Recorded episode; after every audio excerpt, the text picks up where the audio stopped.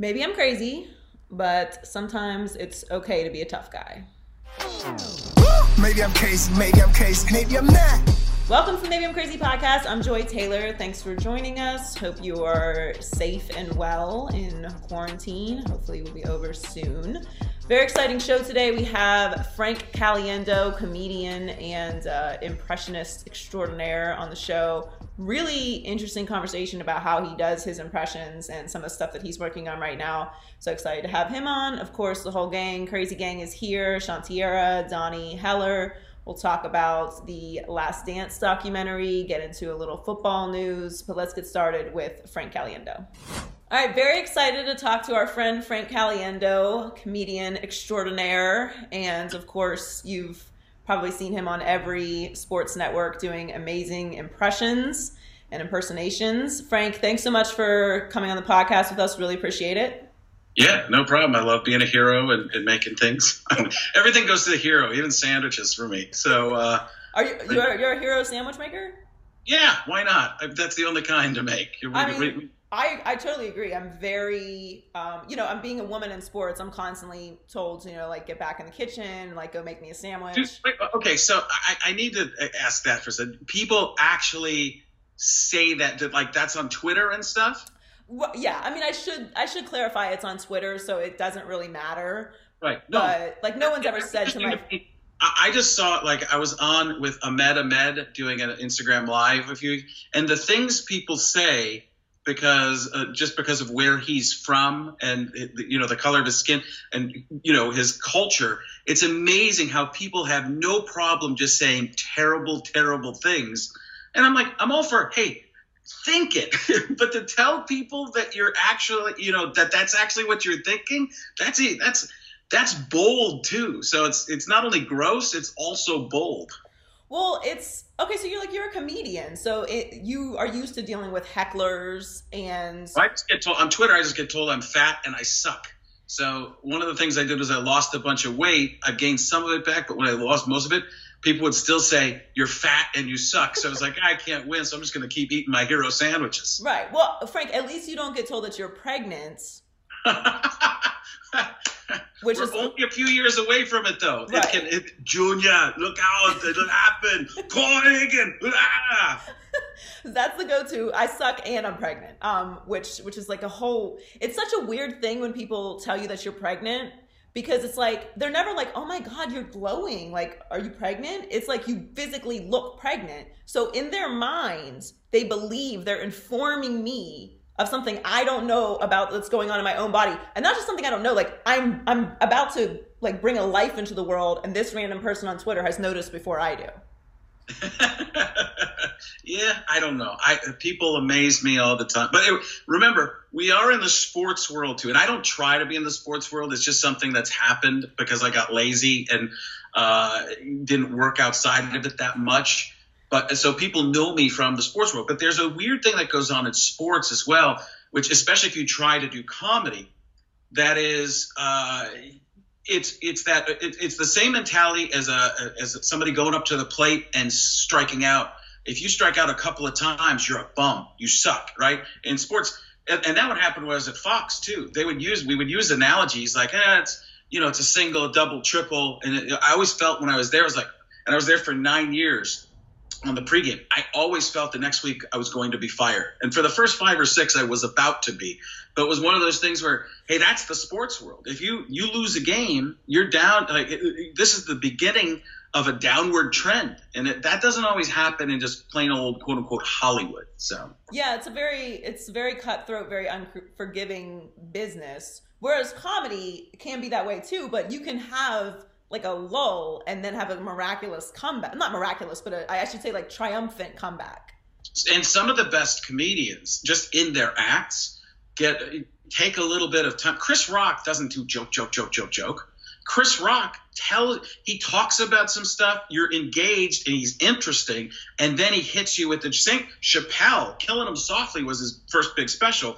That's the whole thing. Is the whole thing is I'm going to talk a little bit and pa pa pa so it's that type of thing as opposed to old school, you know, the the the uh, Catskills joke tellers were just uh, machine gun, boom, boom, boom, boom, boom. That's people like storytelling and like to get to know you a little bit. But that to get back to it, comedians can have those peaks and valleys, and uh, and you can have that in your career too. Think about to the time you get to be in entertainment. You could have a hit movie, direct a hit movie, not be heard from for five or six years, and then have another hit movie, and nobody says you were gone if that happened in a sport, if you had a great year in basketball and five years later you have another great year, you're comeback player of the year. You're right. not you were you were missed for a bunch of years. no, it, it is. It's such a so I did kind of the uh the unforgivable. So I read I read Ali Wong's book, um, Dear Girls. It's here somewhere behind me. That's right here. Um, and I love her. She's brilliant. And in her book, she talks about how like disgraceful it is to, to be like how comedians feel about improv uh, acts and like the improv world. And I've always loved comedy, and uh, I think I'm a relatively funny person. People tell me I'm funny. I don't know.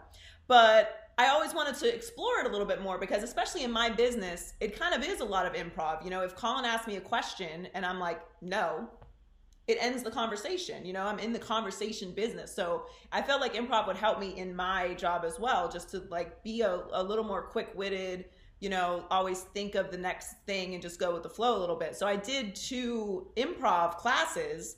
Um, and graduated from two improv classes here in, in Los Angeles. And I, I, gotta like, I gotta stop you for a second, not because of the story, but I just picture sometimes when you will give a, a, a tidbit on a news story, Colin will just go, "Yeah, that's it.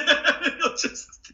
Colin has a very um he's a very like I, I don't know i guess because i know him i kind of know his beats and like how his brain works so you know the more you do television with someone the more you get in the flow of like how they they communicate right. so i know he's listening but i also know he's he's one of those people that like he pops in and out of the conversation he's planning like three segments ahead too i can see what he's yes. doing he's listening he knows but he it's that churn. So I'm sorry to have cut you off during the improv. I just had to get it out. So you've been you've been doing some improv classes? No, I did them like when I first kind of moved to LA.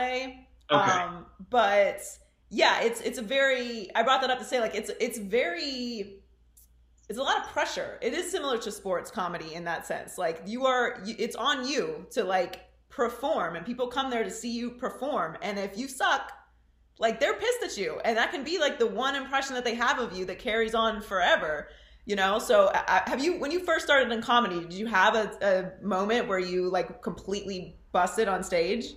Just was terrible? Yeah uh yeah i mean that happens all the time i mean when i started out i didn't have any jokes i just had the voices so i would go up and i didn't know it was going to be up and down i had the, the you know had the puppet that's what an impression is. It's a magic trick. So you get to tell the magic trick. I couldn't really talk as myself. I, and now what I've done is started to weave the impressions into more conversation as opposed to just going, okay, so here's John Madden opening up a box of balloons. They in a box? They should be in a bag. You know, it's it's not that. It's to get it's to get there. So I actually the first time I ever went up, I didn't know what I was doing at all. It was at a dance club. Uh, I'm trying to think of the name of the dance club. It, it was probably one word, and uh, I, I, really don't remember what it was.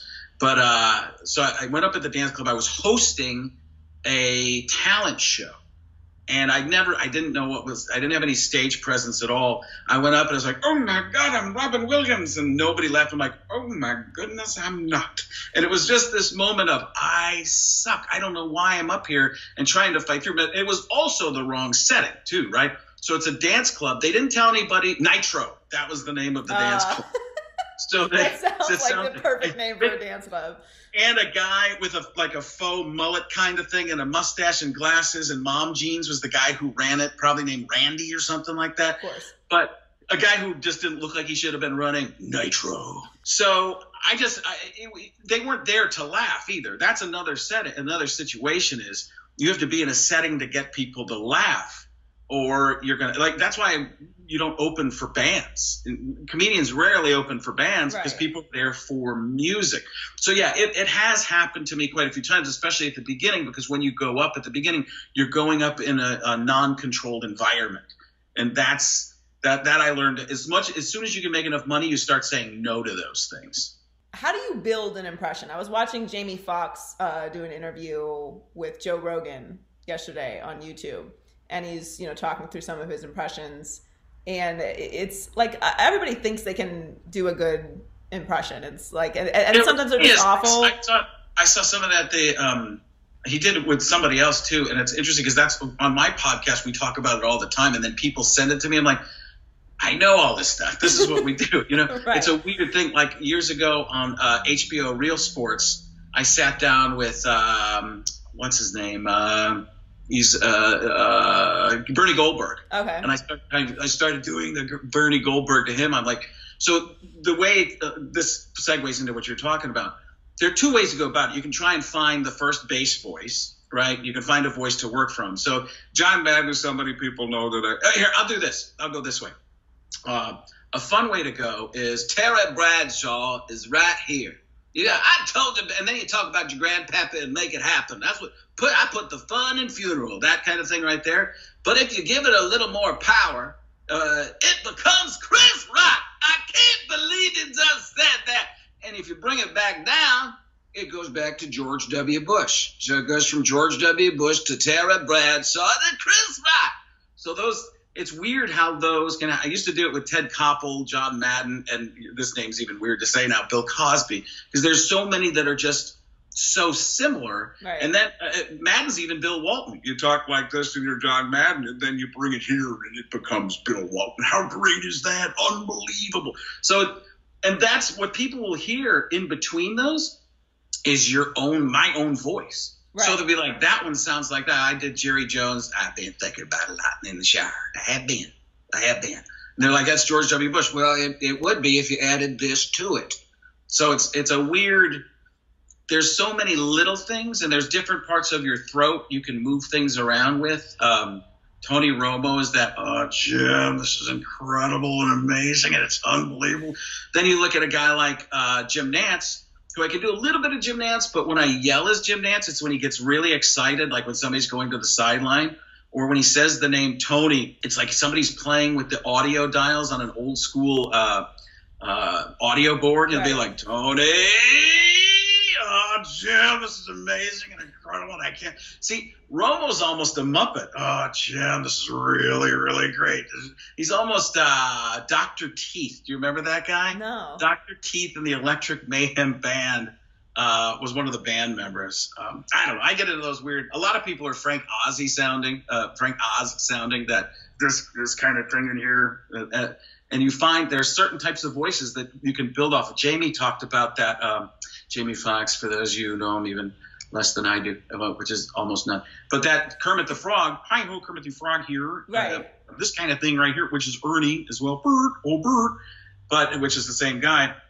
But then you can turn it into Al Michaels. Do you believe in miracles? Yes. So it's it, and that's almost that's almost between uh, Ernie and Fozzie Bear. Do you believe in miracles? Yes. Ah, waka waka. waka. Some so weird because you just can change how you move things in your throat. You can you compress it or let it go, and you can rumble. Uh, that's where that's where the Romo comes from. And some people say that it sounds like Artie Lange to him. I'm like, well, then he sounds a lot like Tony Romo because some people say it sounds exactly like Tony Romo. So it's really weird. But is that when you bring in kind of their catchphrases and like, movements and And stuff? it- cadence can change it. Right. How many different Christopher Walkens have you heard? You hear the low one, you hear the high one, you hear it in the middle. So you know who it is based on that cadence. And you can even cheat that. I mean, that's you don't have to be able to do the pitch or tone of the voice. All you have to do is get the cadence down, and then you then people will know who you're doing. yeah, Uh, that's why old like school ver- Trump is like I think Trump is so easy to. I mean, a great Trump is obviously a very skilled thing to do, but Trump is so easy because you just you just hit the fingers and you know say Yeah, you everything. do this great. thing. It's very so. I, there's different types of Trump. There's there's the one who's very very funny. I'm incredible. I'm doing a great great job. But then there's the one who hits the words very very well, very well. The perfect usage of the words, and that's what I do. I do it. It's just what I do. But I I tend to go for the more the the, I try to go for the funnier one. I mean. I worked with Will Sasso at Mad TV, and he did Kenny Rogers, and it wasn't Kenny Rogers anymore. It was I'm Kenny Rogers, and this is jackass. It, it was way funnier. And it when it's weird on the internet, people want you. They'll say, "Well, you don't sound exactly like." Him. I'm like, but the person sounds exactly like that. That's not always funny. It's interesting, but it's not necessarily funny Right. to make. And you hear um, uh, uh, Jamie Foxx talk about. He's got that line where he talks about Chappelle saying he does a bit to get there, but Chappelle will uh, either do the mumble thing or something and he'll say chartreuse. And when he says that, he's got one of those big words he throws in there. And when Jamie Foxx says that, you're like, oh my God, that's exactly what Chappelle does. When you break down their thought, because you can, and when you do an impression, you, you get inside their head. Uh, and you start to. I did a. I just did a thing that went, was going viral right now. I guess. Uh, Jeff Goldblum. Do you see that that guy who's fighting on the street Yes, who looks it's like Jeff Goldblum? amazing. It's I amazing. just did. Kicked his ass. Yeah, so I did Jeff Goldblum talking Street Fighter 2. Okay, okay, okay. Come at me, uh, shirtless guy. Uh, you can't catch me. I'm the gingerbread man. Yes, yes, you've tried, you've tried, but I'm coming back at you. A little, a little kick there. I retweeted that this morning. I gotta watch it. I haven't seen it yet. I yeah, love the coaches retweet. I'm a retweeting whore with blue check marks. Retweet it with like retweet it with a um as somebody a couple people taught me that like you you put the if somebody with a blue check mark and that people know you know because there's a lot of people with blue check marks that have like 15 or you know a thousand followers or something like that nothing against them but they're usually like meteorologists or something like that that are kind of local celebrities Right. But if somebody sees you retweet it with some type of caption, uh, and then I retweeted. all of a sudden people are like, "Oh my God! But look, look at this! Uh, you know, cooperation between these two blue chart, blue checkmark entities. It's unbelievable." That's a fun, and I've become just a blue checkmark whore because of it. But Well, that's I just, got you. I, re- I love the coaches one you just did. that I didn't expect that to blow up. I had no idea. So, all right, so I'll do these voiceovers, and and this is a bad one uh, today. The one I did with Jeff Goldblum because I knew I had to get in here. I did it pretty quickly, and I missed jokes that I wanted to do. Like I wanted when he did the Hadoken that thing. I, when he, when I was gonna do social distance, social di- like I had jokes that I didn't get in there because I was like, crap, I gotta go redo Do this. round two. Yeah, yeah. Well, I, I just around There's, two. there's at the end. multiple angles of the fight. Oh, are there really? Yeah, if oh, you go on the- from a window. Yeah, from the original tweet. Like another neighbor got the Oh, like. that's brilliant. You just helped me. Uh, very, very good. Ah, yes, very, very good. Joy, uh, maybe you could put that in your uh, retweet uh, with comment. Yeah, hello. Um, but that coach's video, I did in a couple of hours. I just threw stuff together. I had some Andy Reid stuff from being at the Super Bowl. I was on with you guys. Right. The the hat is a is a Bruce Arians. It's an actual Bruce Arians hat. oh um, no way. That so he's got he's got his charity, which is the BA charity. right. Um, so this is an actual hat he gave to me because I did his charity. I don't know where are the glasses. They also work for Jeff Goldblum. They're around here somewhere. I found the Andy Reid glasses. I don't have the Jeff Goldblum glasses, and now I'm going out of frame and I'm back. And then so then I had this in the background. Oh yeah, I noticed. No, that was, was there actual crown in your glass? Yeah, but I don't even drink. So the fumes off of it were just they like I, I can't even take Nyquil. That's how bad. You know how I- I tell I could tell that you hadn't drank any of it because I always I, I noticed things like this because the Sure. ice cubes were melting in in the glass and it was still significantly full. and a drinker would have taken a couple swigs of that. That's the see. That's the funny part. You notice the amount of liquid as opposed it would have been drank faster. Well, I'm a drinker, so I know you know you let the the it get watered down, it's gonna be you know it's gonna have to take a different taste. They wanted to send me a bunch, and I'll probably try. I, I, why am I going to say no? I got to start. Uh, maybe I'll send it to you, Joy. uh, I like just did a commercial. But they, um, yeah, and people had told me about that because he was here, um, Bruce Arians. But people, it's so funny. So I had some of those things um, just sitting around, and then I got to um, uh, what's his name, uh, Sean McVay, and I just started working on the Sean McVay, and I, I can only do little bits, and I'm too hyped up now because I'm talking 600 miles an hour. But uh, people are like, why didn't you have stuff for Sean McVay? I'm like, because I don't just have Rams gear sitting around. Right. And uh, you know, the, the Jerry Jones was actually an old Jerry Jones thing I did. It was something that James Slater was going to use on the NFL Network at one point, and um, it just they didn't want to use it, and uh, the NFL Network didn't, and so I never tweeted out. But I'm like, oh, I don't even have to do Jerry Jones here. I don't have to change uh, clothes. I've just got me in a partial suit, leaning back. This is perfect. I'll just cut to that. And then the Adam Gase I was going to do Jeff Goldblum, but the Adam Gase. I didn't, and then it's so funny because I, I didn't want too many gimmicky ones, but the Gase one took off like crazy. I'm like, Gase I'm one like, perfect. I actually thought that the um the Andy Reid one was my favorite one. What was that? Whatever. yeah. I it, mean, just, it's so. it, it was just so because it's that's not even something Andy Reid would necessarily do, and that's kind of what I think No, is no. is like what you're lending to, like being funny while while doing the impression. yeah, I worked my whole life on trying to be not as fat, but then when I do Andy Reid, I just do this and I get this extra. You know, it's, But his mustache and everything, like it was. oh yeah. was. Oh, the mustache. Here's the funny thing: the mustache was on the hat. How about that?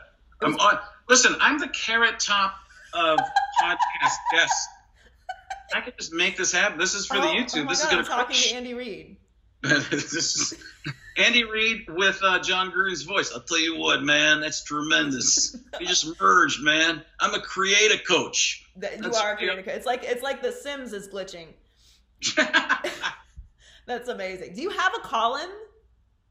uh, you know, I look, Joey Molinaro does it now, Yes. so I've kind of st- stayed away from it because he's got all those cadences down. He's a backwards hat kind of guy.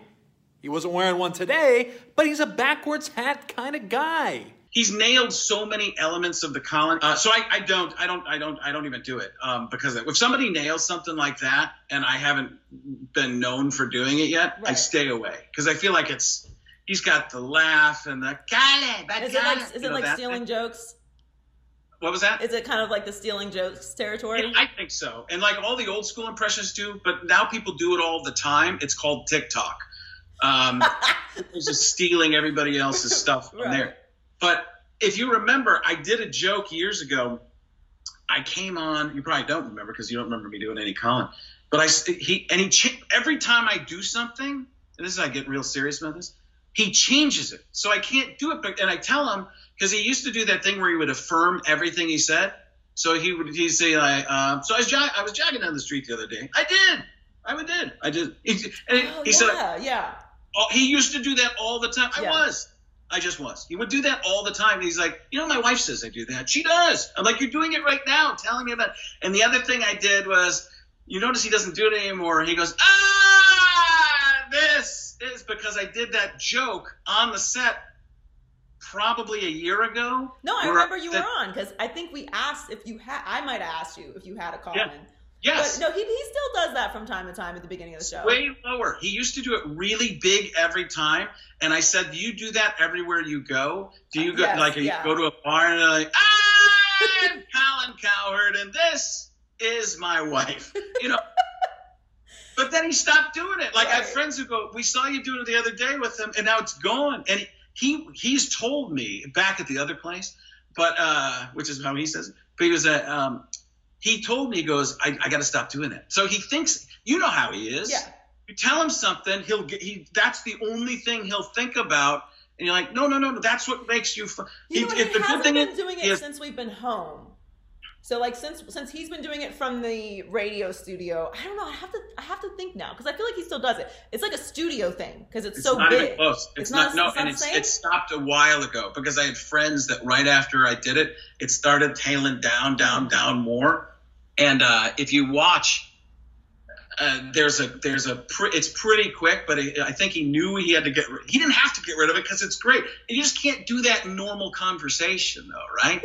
You can't do it in normal Ah! conversation. It's like in music when people are like, yeah, yeah, yeah. Nobody ever just goes, yeah, yeah, yeah, in between sentences.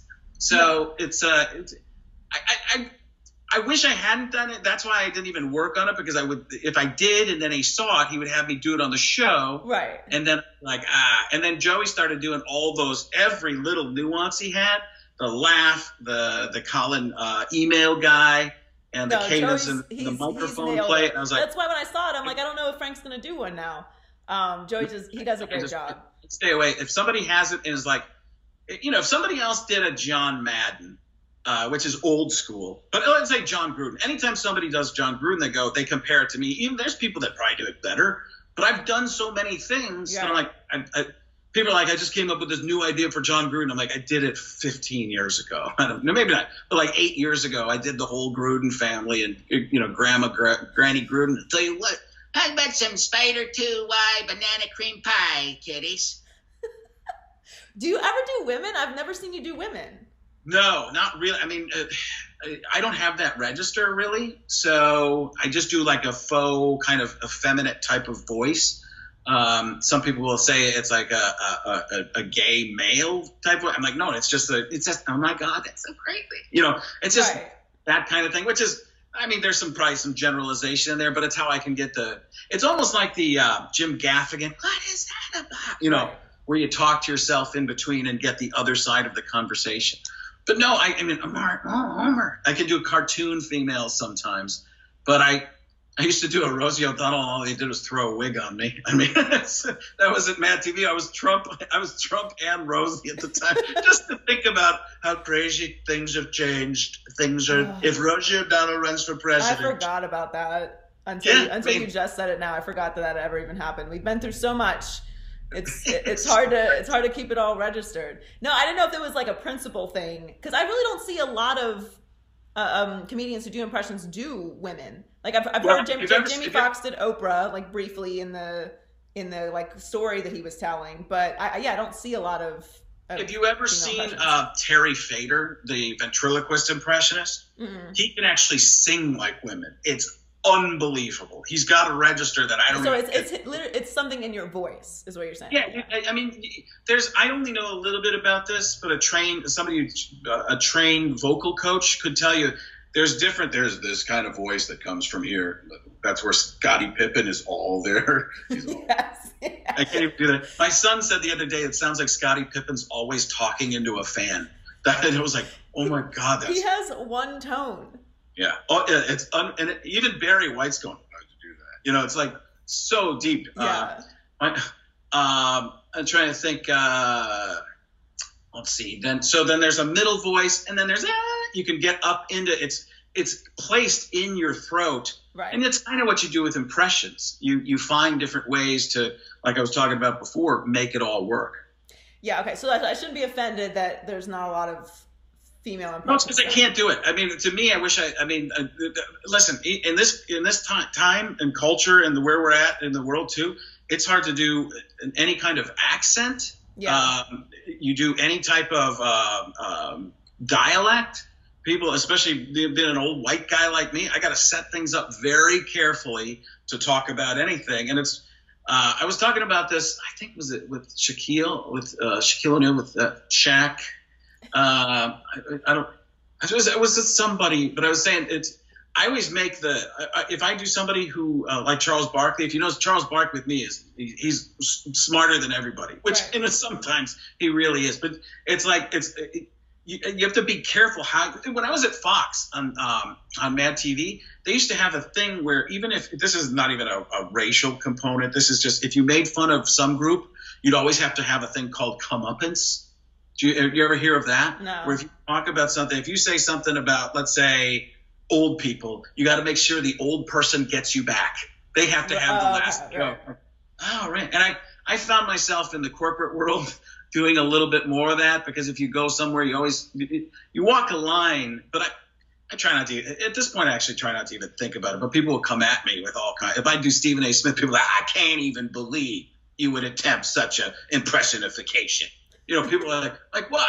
Just doing the voice. Or maybe I'm Stephen B. Smith. You know. Yeah, I mean it's hard for I won't say it's hard, but like because overall it's a good change that you know otherwise oppressed groups and people that haven't had a voice for you know thousands and thousands of years now Yeah. get to voice their opinion and speak up for themselves. But yes, you would. It's it's I know it's a thing in the comedy world especially that it's like well how do you balance that you know So yeah, you just got to be. offending You try not, and people come after you for no matter what. right.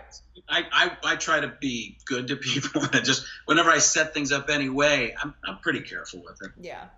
Um, well, what are you working on right now? Obviously, we're all in quarantine. You're in Arizona, right? Yeah. Yeah. So I'm just uh, I've just been doing the the video stuff and it's been going really well. Just cutting.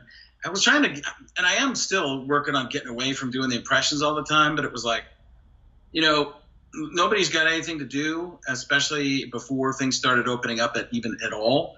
So I was just like, I'll just throw a bunch of this stuff together, work on some new things.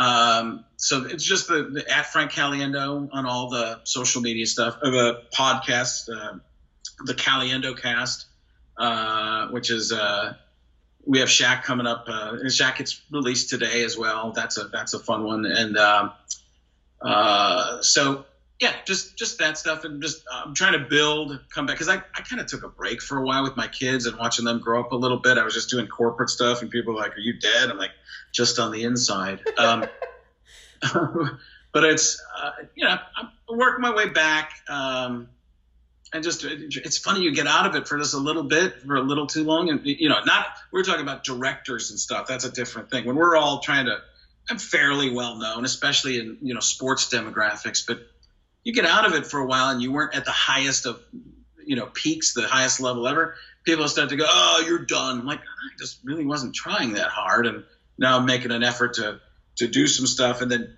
my goal is actually to try and get some small parts in movies. I've only been in one movie and that's what I'd really like to do. But the problem is, when everybody somebody casts me, they're like, "Okay, and now you're Morgan Freeman." Well, that's not going to work, is it? That's You know, not gonna what work. are you talking about? Although Hollywood would try it, but um, I'm, I'm glad I'm glad you're declining those roles. um, well, best of luck to you. I'm sure that, that that's all going to come to you, um, as it does with all all greats, which you are. And uh, it- I think you should keep doing the. I think it's a great idea to do the like the play by play impressions on internet videos because that's where everybody is right now. And like as soon as I'm done talking to you, I'm gonna go watch that. Yeah, Jeff watch that Jeff. fight. Goldblum. It's pretty good. I, you can see where I, I it's it's it, one thing that's good about it is it feels very much like he's just watching it saying things as opposed to when I do the Madden Summerall videos. There's a cadence to it, and they're more like the video game, and almost like they're pre-planned because they are Right. set up punchline, almost kind of thing. This just sounds like ah yes, uh, Dairo Chagi, I believe is how you uh, pronounce that move in Taekwondo. I just started making stuff up, and I, there are pieces of me that go, ah, I could have had such a better joke there. But another part of me goes, hmm, gosh, this is going pretty well, and I didn't even really try that hard. I'm so telling you, try the second round of jokes on the other angle of the fight. I think you're right. I- I- That's a that's a great idea. I'll put that up tomorrow. Second second uh, the second coming of Jeff Goldblum. We've got nothing but time, so. Right. Um, well, thanks for stopping by, Frank. I really appreciate it. Uh, hope you guys are staying safe, you and your family in Arizona, and looking forward to uh, to seeing you back in LA when everything is settled down. You too. Thank you much. With it, or quit it. With it. We about to turn up in this bitch. What up, Heller? What's going on With It or Quit It today? Hey Joy, how are you? I'm good. You know, at home. All things considered, let's uh let's wit it or quit it, shall we? Let's do it. Um, episodes seven and eight of Last Dance, aka the number one sports quarantine telenovela out, took on some of the more sad and controversial elements of MJ's strive for greatness. As tough as it was to see him cry on the ground in the locker room after winning his first title without his father, it was equally enjoyable to watch him push uh, his teammates of the world, the uh, Scotty Burrells, if you will, to their zeniths. Joy, Michael Jordan is not a bully. Wit it or quit it. Wit It. He is not a bully. It is a, it is a wonderful telenovela. Um, it's been amazing. I thought episode seven was the best out of Yeah. all of them. I, I feel like they haven't been progressively getting better, but I thought that seven was better than eight, maybe because it was just like more emotional stuff Yeah. we were dealing with. But um, it was the best episode so far. He's not a bully, and look, I. I, I deal with a fair amount of social media, let's call it harassment, um, on a daily I can- basis. I can only imagine. Yeah, Some I mean, like you don't have to imagine. Just go take a social little accounts. surf through the comment section and enjoy. It's it's uh, it's you know it's a place, it's a thing, and for the most part, I ignore a bulk of it. And every once in a while, a few weirdos will find my trigger point, and I'll I'll start to fire back. As we know, I've I've right. decided I'm done with it on Twitter. I'm 99% committed to that. Yeah. And Instagram, I'm still working through because I spend a little more time on Instagram these days. So yeah, you know, I understand what it's like to have people say horrible things to you all day long. Now, the difference is, I don't care about these people and they're not making me better in any way. And if you're Right. wondering if, if I'm saying I don't care about your opinion, I want to be clear. I don't care about your opinion. at all. It's not going to change how I do anything in my life. If you think I should not wear a face mask, great. If I want to wear a face mask, guess what I'm going to do? Wear a face mask. So that's Wear it. that. And that's just like one small little sliver of, uh, of what I deal with. But the reality is, like, if somebody who I respected at the highest level of my business, who's done Yeah. it in a way that cannot be explained in other in any other word except for absolute success and greatness, for example, Oprah or Howard Stern, Stern, I was even going to say Skip Bayless. Skip Bayless, okay, Colin Cowherd. If they were coming to me like, Joy, that what you did today, that was some weak. I would be in shock, of course, right? Right. But after my initial shock and hurt, I would be like, well, how, I don't want to. I don't want to bring any Yeah. weak. Shit. Like, how do I not do that again? Teach me how to not do that. Listen Right. to whatever you say, within reason, obviously. But like, I respect what they have to say. Now, in all fairness, I don't ever bring no weak. Shit, so I don't have to worry about that. Okay, but I do. I do take constructive criticism when it's As needed, right? But there are ways to handle things. So everyone's calling, you know, Jordan a bully because of the way that he talked to Scotty Burrell and the way they he talked to some of the other teammates. And he didn't let Horace eat and all these exaggerated situations. Horace he punched ate. Steve Kerr. Okay, after Steve Kerr punched him, of course, which Steve Kerr very openly said.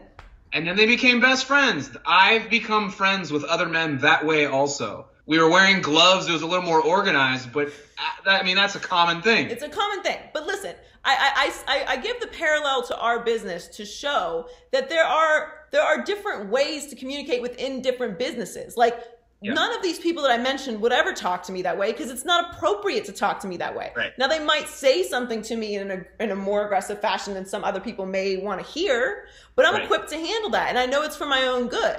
Right.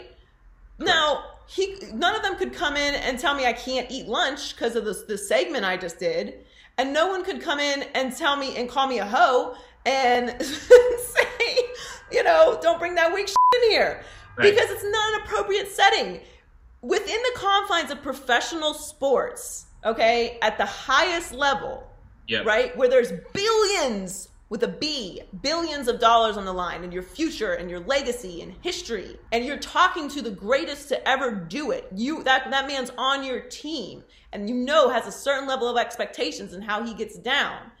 That's Right. an appropriate situation. Now there are plenty of examples throughout sports where you've had just a bad guy who was moderately good at their job, or like Right. a little bit better than average at their job, acting like they are Michael Jordan or Right. Tom Brady, and they're really not. Okay, so there's there, you have to keep everything within context. No, Michael Jordan wasn't sweet and cuddly and adorable and a, and, and leading through the ages with magnificent excellence and understanding. But the results speak for themselves. And for all that arguing about, like, well, Larry didn't do it that way, huh? Have you? Do you know anything about Larry Bird? Number one talker in the history of the NBA. Ask anybody. Larry Bird's name is going to be in the top. If not the first one, he's the second one mentioned every time No one says nice and Larry Bird in the same sentence. ever in your life. And that doesn't mean that Larry Bird isn't a nice guy. It just means when it comes to competition, he's about that life. Magic. Is he a nice guy? Magic. I don't know, but it doesn't matter. It's, he's not, Right. it's, it's not his job to be nice. Magic. His nickname is Magic. We know Magic's a nice guy. He's a Yeah. wonderful guy. If you ask anybody who played against him or played with him, they would happily let you know Magic is with the shit all the way. Yep. All the way. all the time. All the time. You saw it in the Dream Team practices how much that he was talking shit. He took it pretty seriously. That's what that's what it is. That's what this environment is. So to pick and choose to just pull this out, like people are like, "Oh, well, so are you okay with Yeah. kids getting bullied?" No, I'm not. We're not talking about kids. We're not talking No. about children. Can we keep it within the parameters of the conversation? We're not talking about children. Oh, are you okay with um your coworker bullying me? No, I'm not. That's why we have an HR department, which I'll happily walk Yeah. into. Hello, hi, how you doing? Listen, those dudes on the team were lucky that MJ talked to them, let alone tried to help them. And it might not be how you like being helped, but it's how he got to where he needed to be, and it's where you need to be now to be with him on this team. So listen up, son. I honestly, I've said way worse things to my friends than he said to any of his teammates. And I was joking. And one other thing I would like to say, and this is I'm a little tongue in cheek, but can you bully someone if you're smiling? Yes, I think you can because that's kind of the premise of a bully that they're enjoying your torture. Right, but if it's a sadistic smile because of the because of the torturing, but that's after the fact. When you say something mean to someone, if you're smiling, that's everyone kind of knows that's supposed to take the edge off. That's supposed to make it so this is criticism, but you can hear it because I'm smiling. But the difference between criticism, okay, and Mm-hmm. bullying is bullying has no purpose and has no Right. no end result for, for for any kind of positivity. Criticism from a, from a space that is um, ex- established and is working in your best interests and in the best interest of whatever it is you're involved in is something Right. completely and entirely different than bullying. This this this whole like blanket statement anytime anyone isn't nice is bullying is is nonsense. He's not bullying anybody. At any time Scotty Burrell is welcome to quit. you know what? I, you know what I just realized? It's not bullying. It's just a little light hazing. That's all. Okay, so I mean, listen, I I think we're on the same page. I don't like hazing. I think it's stupid, and, and I, I think But- with, I think within in the parameters of you need to know what your role is always, right? Know your role and be working towards exercising your role at a higher level and then moving out of that role. But but your role, especially in a team environment, is very important. So the overall point that I'm trying to make is no MJ is not a bully. No, he doesn't have to be nice to you. He cares about winning. And don't hit me with that there's multiple ways to lead. And yeah, there are multiple ways to lead. You're welcome to lead however you like. But in this scenario, on this team, at this time, it resulted in six finals trips with six wins and they never made it to a game seven. Not once. So you can give me all the other examples of all the other ways to lead, but until you do that with another way to lead, I don't want to hear about it because it doesn't exist. We can play that what if game until the end of time. Well, what if he did this? Well, what if he did that? Okay, have that conversation over there with people who like to live in an alternate reality. In this reality where things actually happen, that's how it went down. And that's how Jordan felt he needed to deal with them. And there was a Yeah. purpose to it because he knew they weren't tough enough to deal with the shit that was coming for them when they reached the finals. And he was right because it worked. And and, Yeah. the, and the biggest takeaway with people, everyone's freaking out about MJ being a bully. All of his teammates are agreeing that he was a great teammate and that they needed it. Steve Kerr punched him and they got punched in the face by Michael Jordan, a very tough man Yep. put his fist in his eye socket. Wha-pow! Okay? and then they were friends. And he said, Steve Kerr said, we needed that. We needed to have that animosity, that situation. And then for people to bring that up, Michael immediately called him and apologized and felt Bullies bad. don't do that. Bullies, Bullies don't call don't to do apologize. that. Bullies don't have no time for apologies. They don't even think they're doing anything wrong.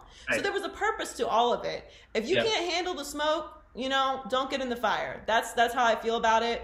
And Yep. maybe you know I'm I'm a little rougher around the edges, but I want to be taught and pushed by the greatest to ever do it. I'd rather have that experience and maybe get my feelings hurt every once in a while than Yep. sit around with people who are moderately good at what they do, giving me advice ab- ab- about how to be average. Pass. Yep. Yep, and none of it would have been possible without the goat of GMs pushing Jordan to get where he got. Shouts to Jerry Krause. Um, mustaches rule. Um, all right, moving on to some football. There's a Florida quarterback leading jersey sales right now, Joy. It's not Tampa Bay's newest uh, breaking and entering suspect, Tom Brady. It's not even Jacksonville's mustachioed signal caller, Minshew Mania, as they say. It's your new number one, both in your jersey and in your heart. Tua Tagovailoa. Top actually, Tua.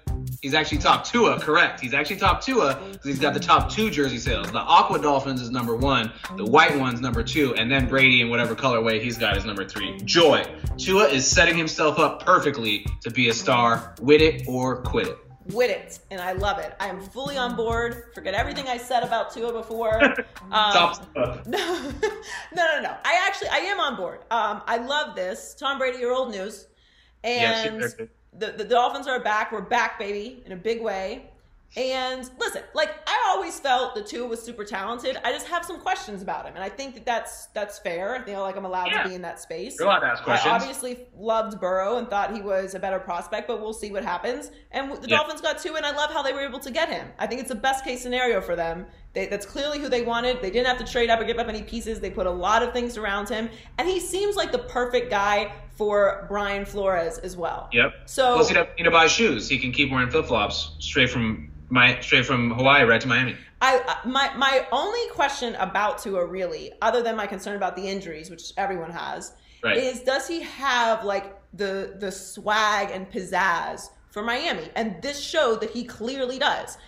Clearly, he's been embraced there. They have the number one Yep. jersey sales. I love that he is number one that in his jersey. It fits him perfectly. And this is a great setup. I was talking. I'm, I'm going to talk with Donnie about uh, the the AFC East finally being wide open for competition. It's huge for the Yeah. NFL. You have Josh Allen, you have Tua, you have Sam Darnold, and whoever New England's going to get. It, it, it's it's amazing. Maybe. Uh, probably not, but like whatever, whatever they plan to do, they're going to be interesting because people are going to want to see what Bill Belichick does. So for the first time in 20 years, the AFC East is actually competitive. Tua is now with the Dolphins. Everyone loved Tua before the Joe Yeah. Burrow explosion. Every football guy is completely in on him. They can't get enough of him. I love it. He- He's and- and he's he's a good kid. He's a family kid. Yep.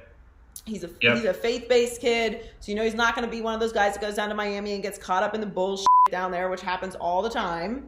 Okay, so there's a lot going on I think there. I think other Christians have lost their way in Miami, Joy. Very easy to lose your way in Miami. It's it's there's a lot of strange roads down there. All right, Just where we're going, we don't need roads.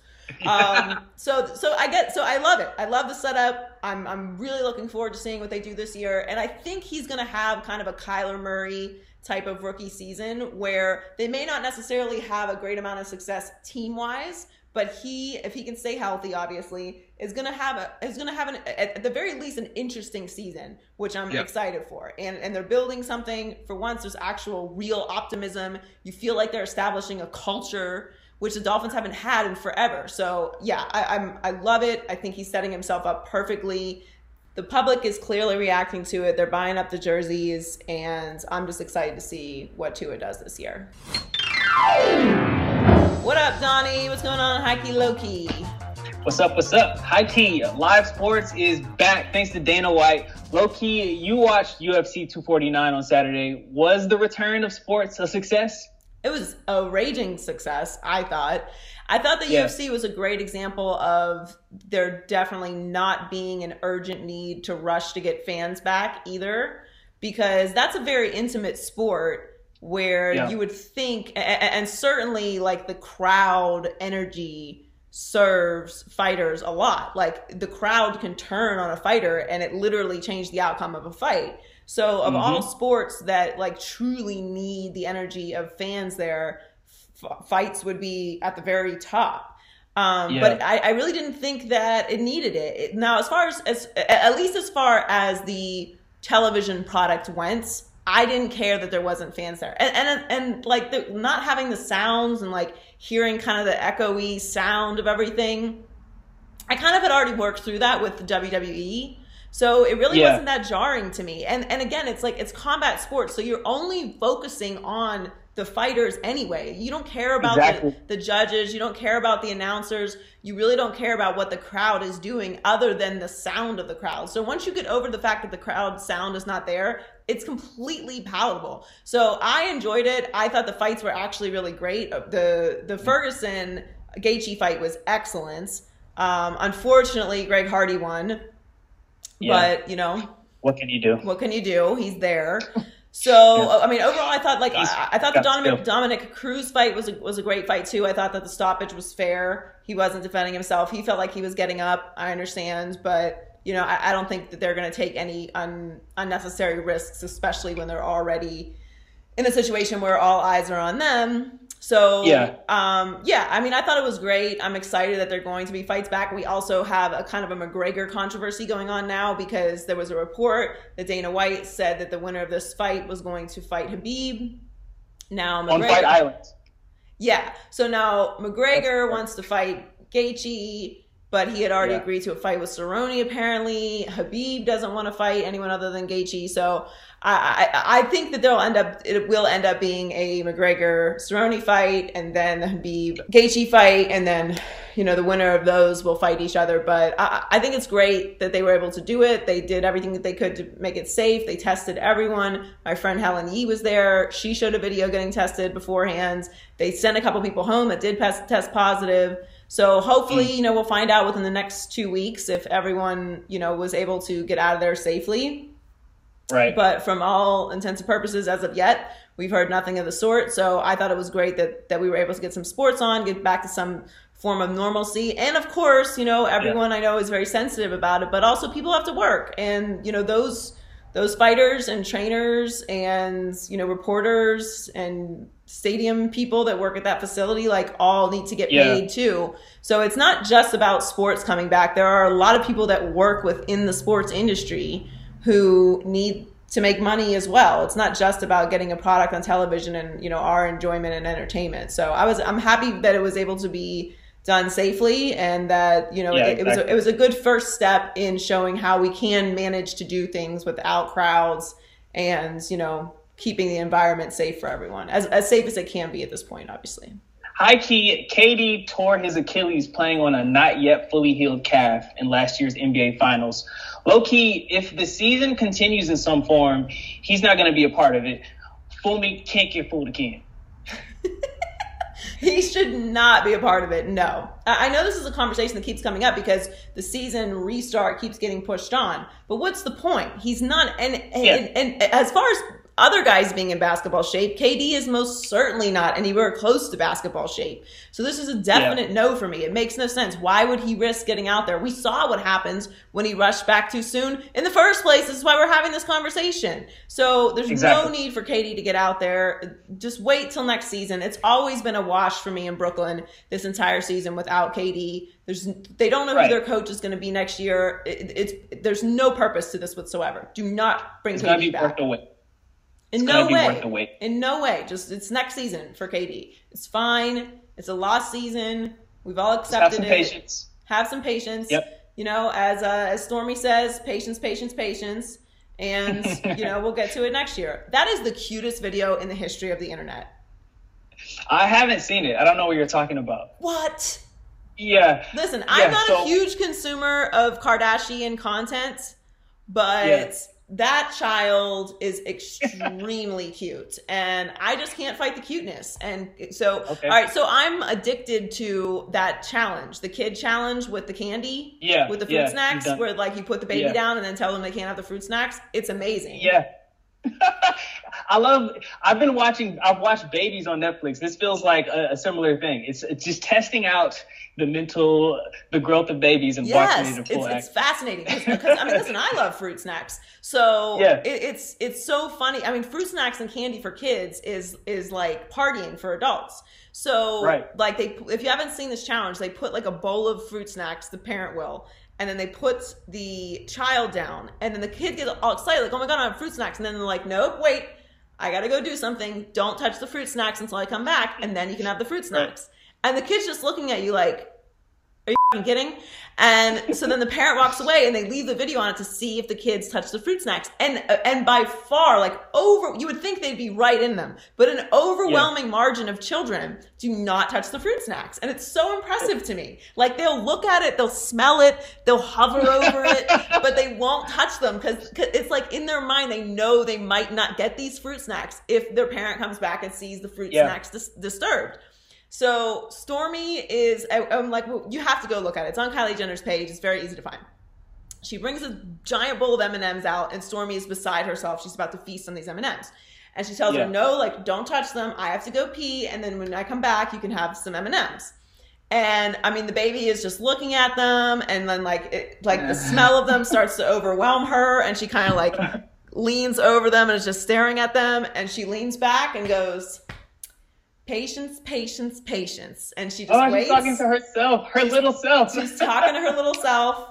She says it three times. Kylie comes around the corner and she's just like gleeful and gets to eat her M and M's. It's the cutest thing on earth, Yeah. and I am obsessed with these videos. Sorry. Aside, back to what we were talking Also about. it's the little things these days. Exactly.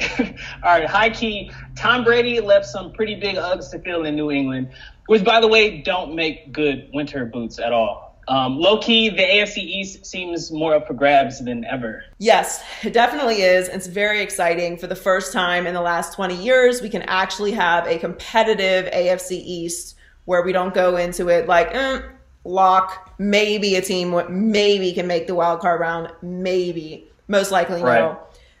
This is wonderful. As far as the Uggs comments goes, I've never been a huge fan of Uggs is a outdoor item.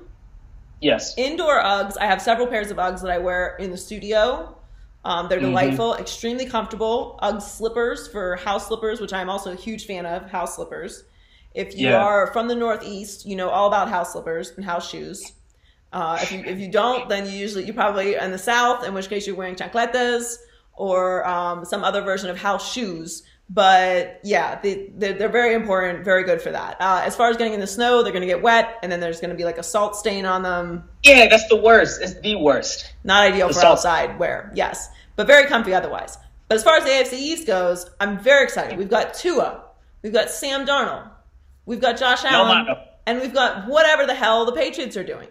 But again, I continue to say this. Sean McDermott came out this week and was like, yeah, you know, the Patriots are still the team to beat. No, they're not. Stop trying to trick Yeah. us, Sean McDermott. You're the team to beat. You're the Bills. You were in the playoffs Yeah. last year. You are returning Like, with look this- over here. yeah, this is your deal. It's yours to lose, okay? Don't try and trick us with this uh one be the underdog thing. No, the pressure's No, no. on you.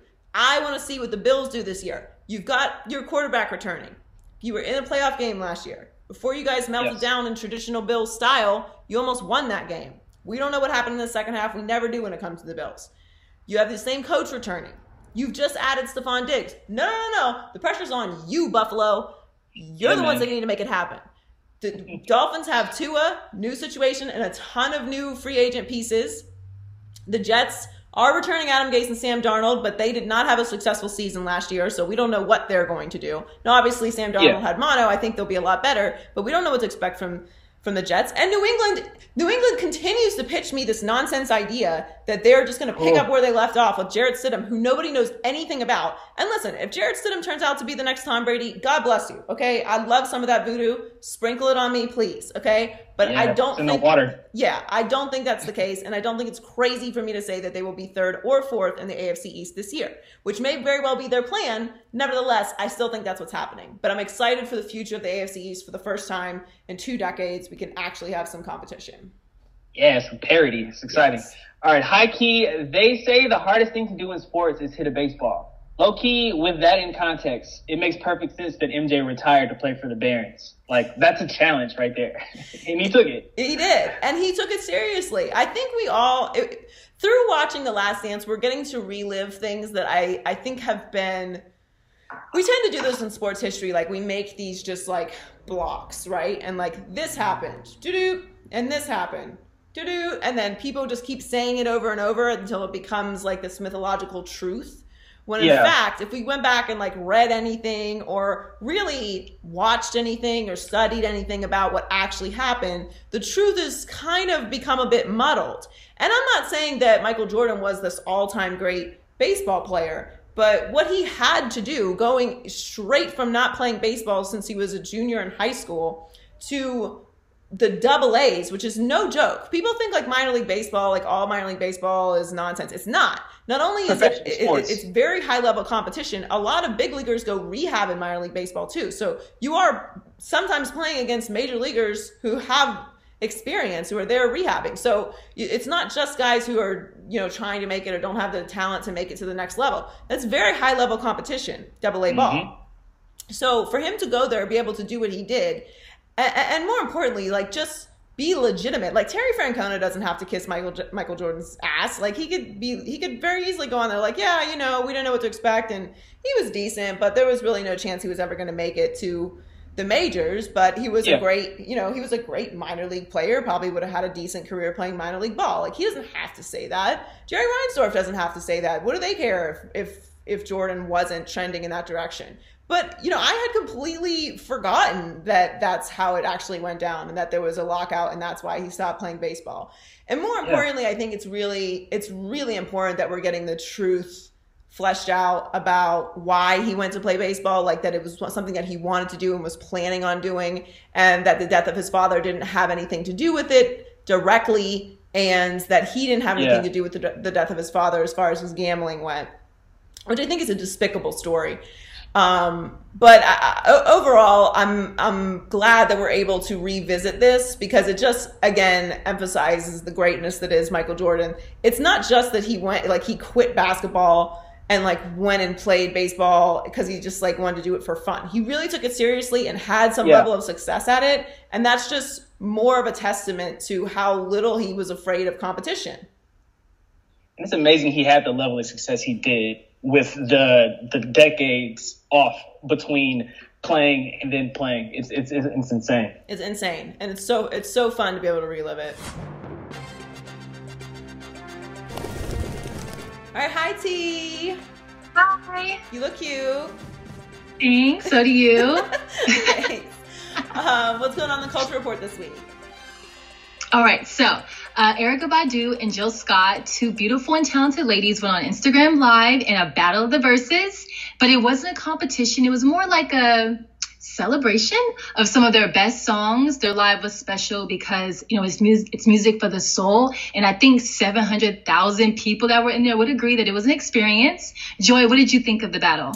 It does not surprise me at all that you know our dear sisters turned it into a love fest. Of course, you know you know how we do. We do we make everything better. Um, So I just I mean I love Erykah Badu and Jill Scott. I loved the. I thought this was like one of the most perfect matchups for the verses to begin with. But I'm just, it's so nice to like have everybody celebrating each other. I, I love the screenshot of them both like, mm, like Ooh, that was a banger.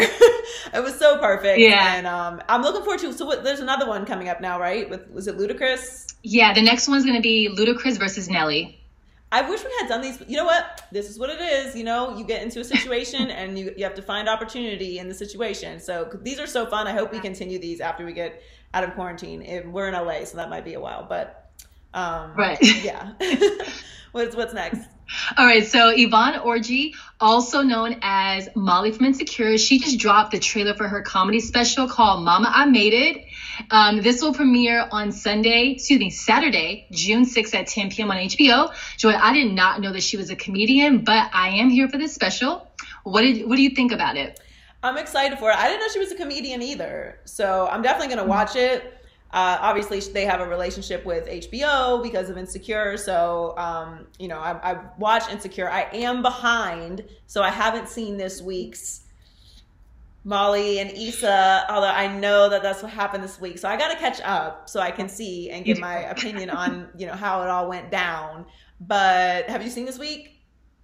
I did. Yeah, Okay, it was okay. really good. Okay. You got to watch it. I saw everyone talking about it, so I do need to catch up. I was watching yesterday. Um, but yeah, so I'm excited for her. I'm, I'm definitely gonna watch. I'm looking forward to it. um, what, what else is going on? All right, so um, the original Broadway production of Hamilton musical it's now exclu- it's coming exclusively to Disney Plus on July third, 2020. So I think this alone makes having Disney Plus worth it. Do you agree? Yes. So did you see Hamilton? I did not. Okay. So I've seen it twice, and it's unbelievable. It's everything that it's like billed to be. I wasn't sure about it at first, and like when I finally went and saw it, I was like blown away. Like I could. I, I love musicals to begin with mm-hmm. and theater. So, but you don't have to be a theater or musical nerd to appreciate it. It's just brilliantly done. Like I can't exaggerate the the soundtrack of it is amazing. The story, just the the genius behind a hip hop influenced musical about Alexander Hamilton. Like it sounds crazy, but when you see it, it's it's really inspiring too. Like I'm a nerd, as we know, and we were talking about before Disney music, and like I like to work out. I like to run, not work out, work out, but run. I like to get into like a mode, you know, when I'm running. And so sometimes I listen to Disney music, and sometimes I listen to musicals. Like I love Newsies. um, Moulin Rouge. And Hamilton has a lot of really great songs to work out to. I'm sorry if that makes me a nerd or not, but the soundtrack is amazing. It's very inspiring. Mm-hmm. I like to think while I'm running, and it's like a think. It's like a thinker's performance. So yes, you Yeah. definitely have to get it, and you definitely have to see it. And I love that they're putting this on so that people can be a part of the phenomenon because like tickets are very expensive and you know for the longest time it was only in new york so you know if you're not going to new york you can't see it. And then it's you know obviously started traveling but still very expensive thing to go see. So to be able to bring it to the masses is awesome. And i'm definitely going to watch i've seen it twice as i said but i'm definitely going to watch anyway. And i love it. I'm very Nice. excited. Well, thank God I got Disney Plus. I can watch it too. you're good girl. Definitely watch it All right, so speaking of Disney, the Disney Family Sing Along was on Sunday and was filled with Disney magical music. It was hosted by Ryan Seacrest and featured appearances from Donald Glover, Seth Rogen, Chloe and Halle, Keke Palmer. But everyone's been talking about Jennifer Hudson and John Legend's duet of Beauty and the Beast. I've I heard it. So they sing together so beautifully, like I may have shed a tear or two. Uh, what did you think about their performance? Well, Jennifer is an all-time performer, obviously, and John did the duet, the original duet for the new live-action Beauty and the Beast with Ariana Grande. So I feel like with these Disney sing-alongs, they're like Disney's kind of like, hmm, what if we upgraded this song from our original plan? No diss to Ariana Grande, who I love and has an incredible voice. But Jennifer's remix was amazing. You know, I love the Disney sing along. I live tweeted the last one, so I will be, when I have some downtime, watching the next one as well. Uh, I'm a Disney nerd, but also I just think it's like in times like this when we're all stressed out and getting nothing but bad news every five seconds, it's nice to just kind Yeah. of like escape for a second. You know, even if you don't have kids, like everybody loves Disney. And it's cute. And if you do have kids, it's even better because it's something for them to watch. So I love it. And they did an amazing job. They did. It was great. They Well, thanks, T. Thanks for uh, updating us on the culture report. Hope you're doing well. Thanks, you too. Okay, I'll catch you next week. Thanks for joining us today, guys. Make sure that you follow us on all of our social media platforms at Maybe I'm Crazy Pod and subscribe on YouTube.